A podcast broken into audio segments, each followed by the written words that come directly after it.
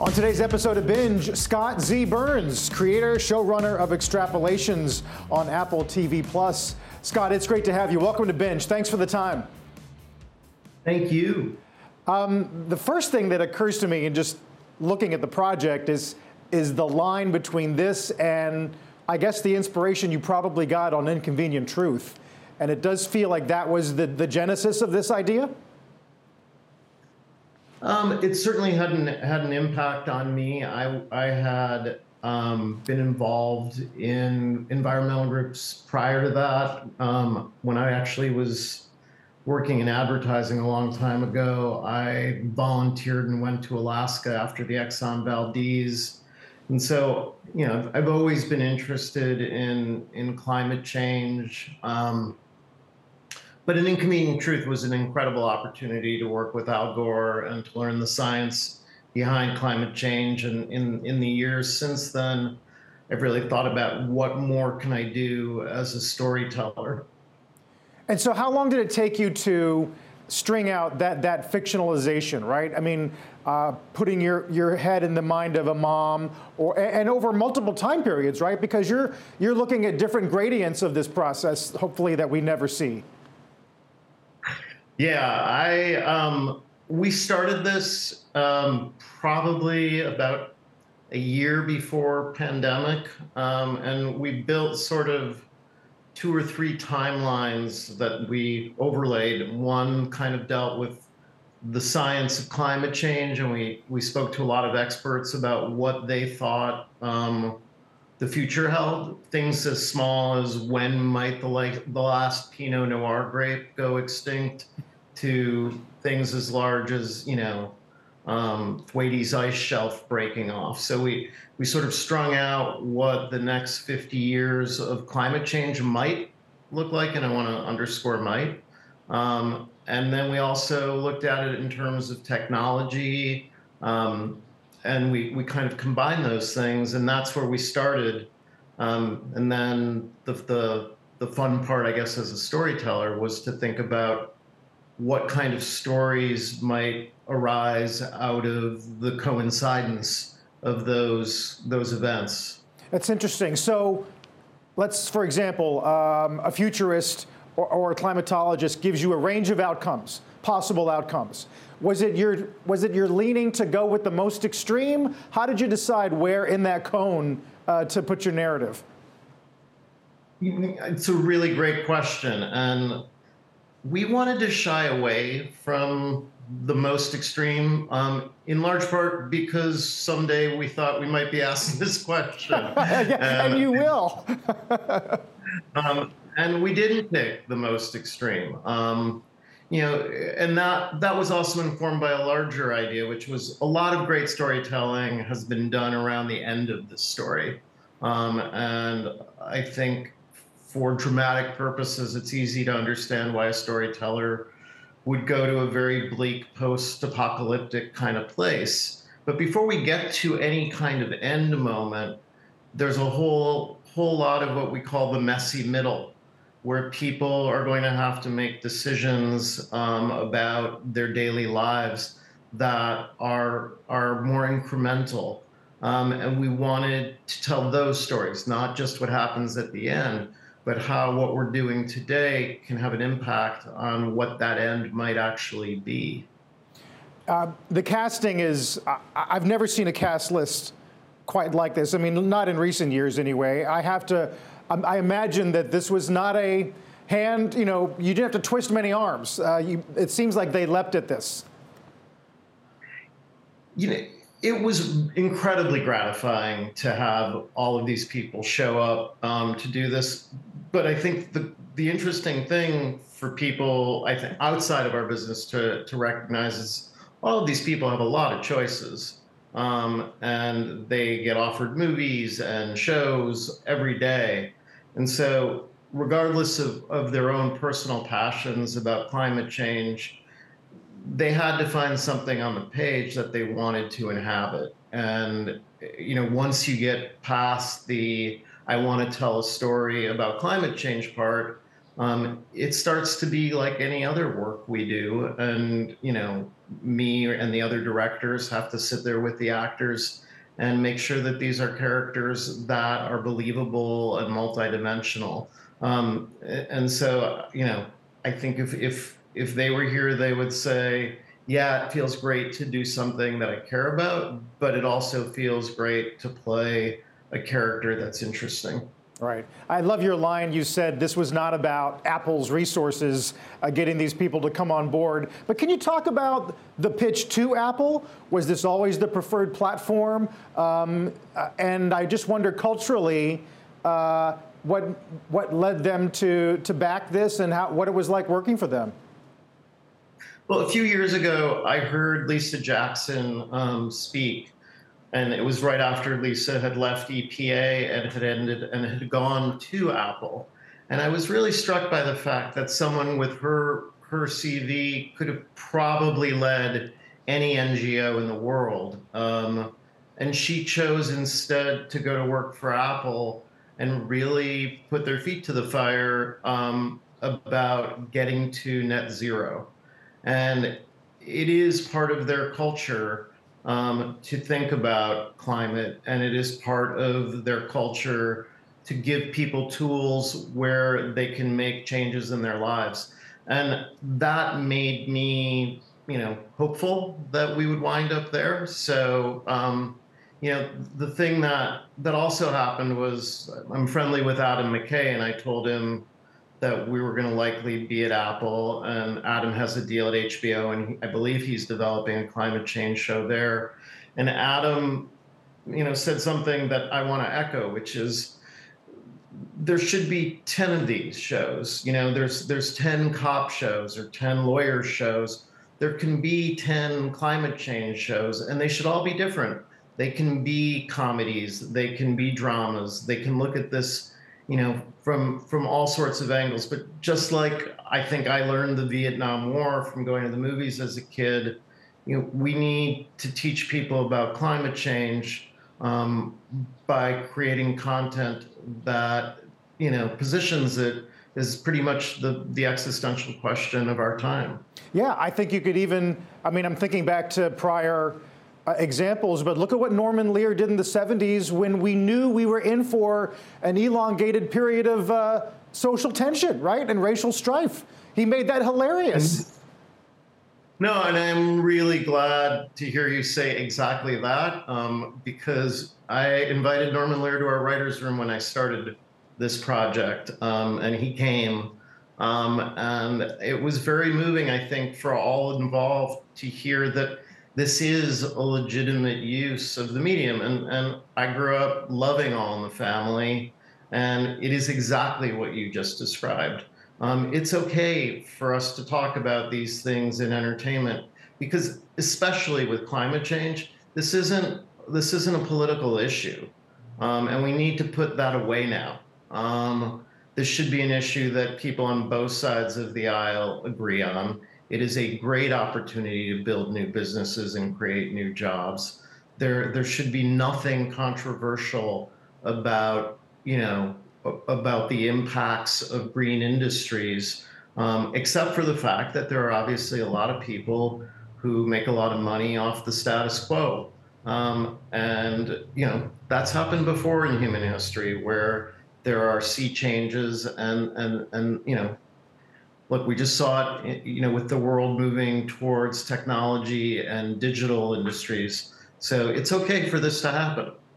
I think you're right. I think, um, you know, you say it's not political, and I, I, think to a degree, directionally, maybe that's true. We've seen big oil make some big admissions. We've seen parts of the Republican Party come around to this idea of inevitable change. But there will be some element that, I don't know, calls this woke or, or name your pushback. I assume that's something you're bracing for. Yeah, yeah. I mean, I, you know, look, I think that's happened to me before. I'm sure it will happen again. Um, you know, I, I, think there's there's plenty of evidence that this is a great deal more than that. You've um, you've talked about uh, your projects not lecturing And at the same time, I know you've pointed to even George Orwell, for example, as an icon of storytelling about the future. How, talk to me about how you work that through your, through your writing. I, I think that there is a historical kind of precedent for this kind of storytelling. There are people who have appeared throughout history who have have spoken up about things in the world that they they wanted to to see change. Um, and for me, this this issue is exactly that. I think that we have an obligation to to start telling each other the truth about this. And once we start doing that, then I think change becomes a lot easier to arrive at. And and you know that was really what Orwell was doing. Do you think viewers, because they're faced with um, the prospect of long-term risk to their to their daily routine, their daily lives, their daily security, do you think they want to be told it's going to be okay, or do they want to be confronted with? Do they want to grapple with this stuff along with you? I have two answers to that. The first one, you know, my one of one of uh, my partners on the show, Dorothy Fortenberry, always says, "You may not care about climate change, but rest assured, climate change cares about you." Um, and so it's understandable that someone may want to keep this at arm's length. The other thing I think is something that we all have to realize is a big blind spot for us as human animals. You know, there's a a, a writer named Justin Gregg who talks about um, a thing called prognostic myopia, and that human beings don't have a great facility for looking very far out in the future. And that's why we started this show in 2037. We wanted it far enough away to allow, you know, more of this story to unwind, but not so far away that it, it falls beyond the event horizon and people can say, oh, that, that's not going to happen. Um, we have a predilection for that, which, which is how we got in trouble. Um, you know, these things are going to affect us and they're going to affect all of us differently. There are some people whose concerns are, how do I put food on the table for dinner, you know, tonight? There are other people with greater resources who can afford to have their event horizon be when their child goes to college. Um, and so I, I, think one of one of the challenges for the viewer is to sort of push past your own prognostic myopia and realize that you're you know it's not just meryl streep that's in this story. You're, you're in there with her. Right. I, you, you know you talk about the, the, the time horizon. Uh, you've said that there are no flying cars in my show. But how do you talk about the future without getting sci-fi-ish right and, and, and being seduced by the toys that may or may not come, you know, in the future? You know, I I sort of picked 2037 also because it was about when I was writing this the same distance from an inconvenient truth. Um, we've moved on a little bit, so now when I think about how far we are from 2037 and flip it backwards, you know, think about a movie like The Hangover. I don't think anybody looks at that and goes, "Oh, The Hangover, what a cool period piece." Um, it's just a movie, um, and so you know, I think when you when you look at our 2037, a lot of it's going to look familiar. Um, and again, I think that creates a kind of intimacy about uh, about where we're at. When you you know when we were doing our research and we really looked at photographs from you know from 2000 um, the only thing that's different kind of is the size of, of the cell phone. Um, so, you know, the future can be represented in a lot of different ways. And, uh, you know, when, when you think about science fiction and what a science fiction show is, in, in our minds, a science fiction show is one that pretends that the climate is going to be exactly the same in the future because those people are obviously denying the science and all the evidence we have in front of us. Right, putting the fiction in science fiction. Um, I know, I assume you're getting questions from, from media that said your contagion call uh, was so prescient during the pandemic, right? Does that inform what you're telling us now? How do you think about that?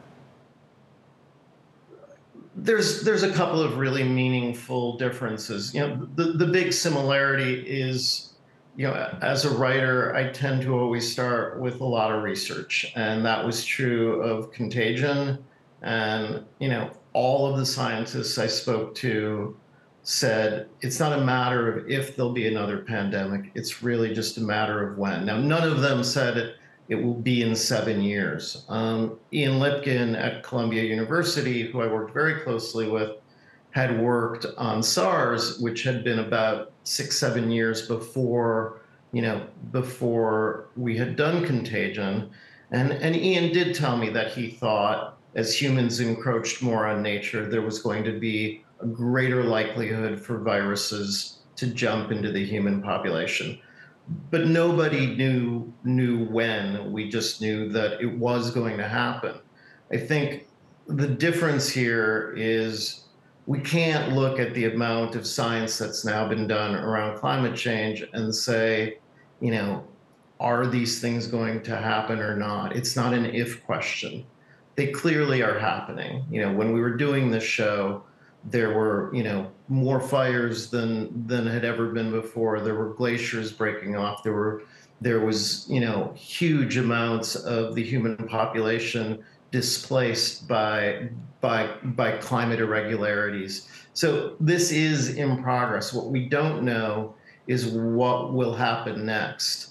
Um, and that is different from contagion. And i hope that the fact that that is different is a bit of a, a, warning to all of us that we still have agency. You know, I, I, think nothing would make me happier than to see the worst parts of what our show suggests not come to pass because we act now. Right. Is there a moment, and maybe it's maybe it's written into one of the episodes, maybe it's still in your head, where there is a moment of huge clarity for society. You mentioned the Pinot Noir grape right? Or maybe it's some city sea level getting to a X, X amount. Do you think there'll be a moment where we all get it? Sadly, I think we now means so many different things. There probably isn't one moment that's going to resonate for everyone. I think it's going to be a series of different moments that speak to different, you know, different cohorts. Um, and that's unfortunate. And I think that goes to what we see every day on the news as a lack of empathy. I do think that there's a combination of leadership and technology, which is easy for me to imagine, where people find it more comfortable to do things that are going to benefit people. Where suddenly, um, instead of bringing new technologies online, um, becomes attractive and urgent. It's sort of striking to me that we had a Manhattan Project to split the atom um, because of our fear about, you know, what was going on in the world. And yet we don't have a Manhattan Project right now to figure out how to pull carbon out of the atmosphere. Um, that seems like something that it would be great for the government to get involved in, but I'm sure there are private corporations that are doing that. Um, so I think it's going to be a series of moments um, where people begin to realize that the narrative that oil companies have told us that any sort of change is so massively uncomfortable that it's best not to even contemplate it is going to get replaced with a different narrative that's filled with possibility. Hmm. Finally, I hope you won't mind just an industry question. We talk about streaming all the time and the unit economics of streaming and uh, buyer's market, seller's market. Are, are you feeling a shift in that right now uh, in, in, in, in what it takes to get a project off the ground or funded or bought?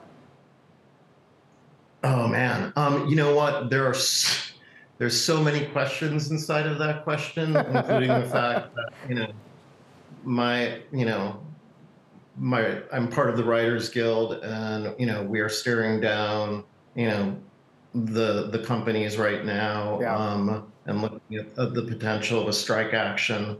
And it's it's because the business is changing so quickly, and the streamers have not really come forward with a plan that recognizes how the job of a writer has changed so radically um, over the last few years. And so I think the the change that I feel is that you know once you get past the part where you're telling stories on the page, um, every aspect of this now feels very different. I mean, I, I remember vaguely the last labor dispute uh, in, in Hollywood writing, but we're now in a period where the need for content is multiples of that, right? We're no longer talking about can you get a, a, a primetime sitcom off, off the ground. These guys need ammunition in their cannons. That must, be, that must give the Guild a huge amount of leverage. It's, you know, I think one would think that's true. I've also heard stories that say, you know, the streamers are ready to pull back a little bit on what has been, uh, you know, an extraordinary amount of production. Um, and so, you know, I've, I've heard stories on both sides. I think what's unfortunate is like a lot of things with, you know, with our business, people tend to posture and posture, um, and it causes everybody a lot of anxiety. It's, it seems like it's in all of our best interests both those of us who need content and those of us who want to work to sit down and figure out an equitable solution um, before you know before people like me are are marching around in a circle with a sign and a stick. Scott, we really appreciate the time. I can't wait to see this, uh, and we'll do our best to let people know about it. But thank you so much today. Great to talk to you. Thank you so much. I'm a, a big fan of, of what you do, so thanks for having me. Please come back. I will. Uh, Scott Z. Burns, uh, showrunner, creator of Extrapolations on Apple TV Plus.